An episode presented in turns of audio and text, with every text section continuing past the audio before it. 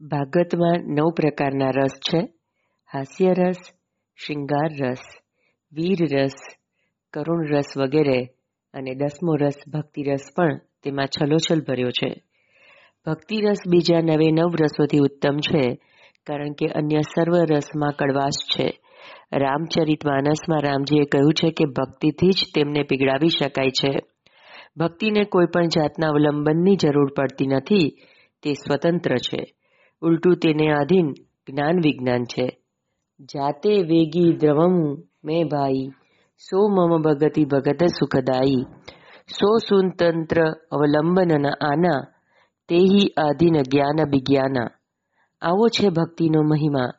જ્ઞાનીઓને કંઈક માયાના આવરણ સાથે બ્રહ્મના દર્શન થાય છે.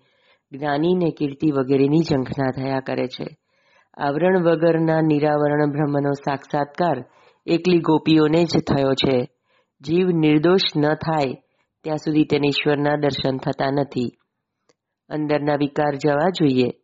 સાધુ થવાની જરૂર નથી, પણ સરળ થવાની જ જરૂર છે. વૃક્ષનો ઉદ્ધાર થયો. ખાંડણિયાનો ઉદ્ધાર કેમ ન થયો? બંને વૃક્ષની વચ્ચે થઈને શ્રી કૃષ્ણ બીજી બાજુ નીકળ્યા હતા. ખાંડળિયો વાંકો થઈને ત્યાં જ અટકી ગયેલો. પ્રભુએ ઝાડની અંદર પ્રવેશ કર્યો. એટલે ઝાડનો ઉદ્ધાર થયો. ભગવાન જેના અંતરદેશમાં પ્રવેશ કરે, તેનો ઉદ્ધાર થાય. એ જ રીતે પ્રભુ આપણા હૃદયમાં આવે, તો જ આપણો ઉદ્ધાર થાય. દામોદર લીલામાં શ્રી કૃષ્ણે જગતને બતાવ્યું કે મને જ્યારે જીવ બાંધે છે, ત્યારે તેને બંધનમાંથી હું છોડાવું છું. સુખદેવજી વર્ણન કરે છે, રાજન, અનેકવાર ગોપીઓ યશોદા મા પાસે આવે. માં મારા ઘરે કનૈયાને મોકલો ને. ગોપી કનૈયાને પૂછે, લાલા, મારા ઘરે આવીશ? કનૈયો પૂછે, હું તારા ઘરે આવું તો તું મને શું આપીશ? ગોપી કહે માખણ કનૈયો પૂછે, કેટલું માખણ આપીશ?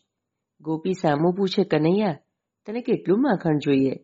કનૈયો બે હાથ વડે બતાવે, આટલું. ગોપી કહે, તેટલું માખણ તું ખાઈ શકીશ? કનૈયો કહે, હું જે માંગુ છું તે મારા મિત્રો માટે. મારે કંઈ ખાવું નથી. મારે તો ખવડાવવું છે. ઈશ્વર ખવડાવીને રાજી થાય છે. ખાનાર કરતાં પ્રેમથી બીજાને ખવડાવનારને હજાર ગણો આનંદ મળે છે. માખણ જેવું જેનું મન કોમળ થયેલું હોય અને સાકર જેવી મીઠાશ મધુરતા જેના જીવનમાં આવે તેને ઘરે કનૈયો આવે છે. ગોપી વિચારે છે, માખણ આપીશ. માખણ લઈ ચાલ્યો જશે. એટલે કનૈયાને કહે છે, મફત માખણ નહીં મળે. તારે મારા ઘરનું કામ કરવું પડશે. કનૈયો પૂછે છે કે, હું શું કામ કરું? ગોપી કહે છે, જા પેલો પાટલો લઈ આવ. પાટલો ભારે છે, પણ માખણ મળશે એટલે બાળકોને ખવડાવીશ. કનૈયો પાટલો ઉચકીને આવે છે. પાટલો ભારે હતો, તે હાથમાંથી પડી ગયો. લાલાનું પિતાંબર છૂટી ગયું. વેદાંતિઓને બ્રહ્મ જ્ઞાન થયા પછી અવિદ્યાનો અંશ બાકી રહે છે, કારણ કે પ્રારબ્ધ ભોગવવાનું બાકી હોય છે. અજ્ઞાનનો પૂર્ણ નાશ થઈ જાય તો પ્રારબ્ધ કોણ ભોગવે? બ્રહ્મ જ્ઞાનથી પ્રારબ્ધ કર્મનો નાશ થતો નથી. બ્રહ્મ જ્ઞાનથી ક્રિયામાણ અને સંચિત કર્મો બળે છે. આ શરીરનું પ્રારબ્ધ છે. ત્યાં સુધી અવિદ્યાનો લેશ રહી જાય છે. પ્રારબ્ધ ભોગવ્યા પછી તેનો નાશ થાય છે. જ્ઞાનીને બ્રહ્મ સાક્ષાત્કાર થાય છે. ત્યારે આ બ્રજ ભક્તોને નિરાવરણ શ્રી કૃષ્ણના દર્શન થાય છે. દુર્યોધનને ભગવાનના દર્શન થયા હતા, પણ તે માયાના આવરણ સાથે થયા હતા, એટલે તેનો ઉદ્ધાર ન થયો. પાટલો લાવી કનૈયો માખણ માંગે, એટલે ગોપી કહે, તું થોડું નાચ. તે પછી તને માખણ આપું. કનૈયો માખણના લોભે ગોપી આગળ નાચે છે.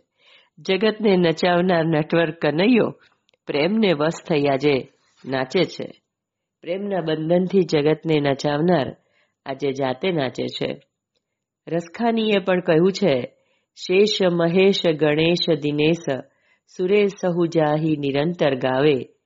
જાહી અનાદિ અનંત અખંડ અછેદ અભેદ સુવેદ બતાવે નારદ સે સુખ વ્યાસ રટે પછી હારે તઉ પુની પાર ન પાવે તાહી અહીર કી છોહરિયા છછિયા ભરી છાછ પે નાચ નચાવે ગોપીઓના પ્રેમમાં બંધાયેલા શ્રીકૃષ્ણ ગોપીઓના ઘરના કામો કરે છે ગોપીઓના માથા ઉપર બેડું ચડાવે પાટલો લઈ આવે ગોપીઓને આનંદ આપવા નાચે વ્રજની આ લીલામાં પ્રેમનો ભાવ છે. તેમાં જ્ઞાન વૈરાગ્ય વિશેષ નથી. જય શ્રી કૃષ્ણ.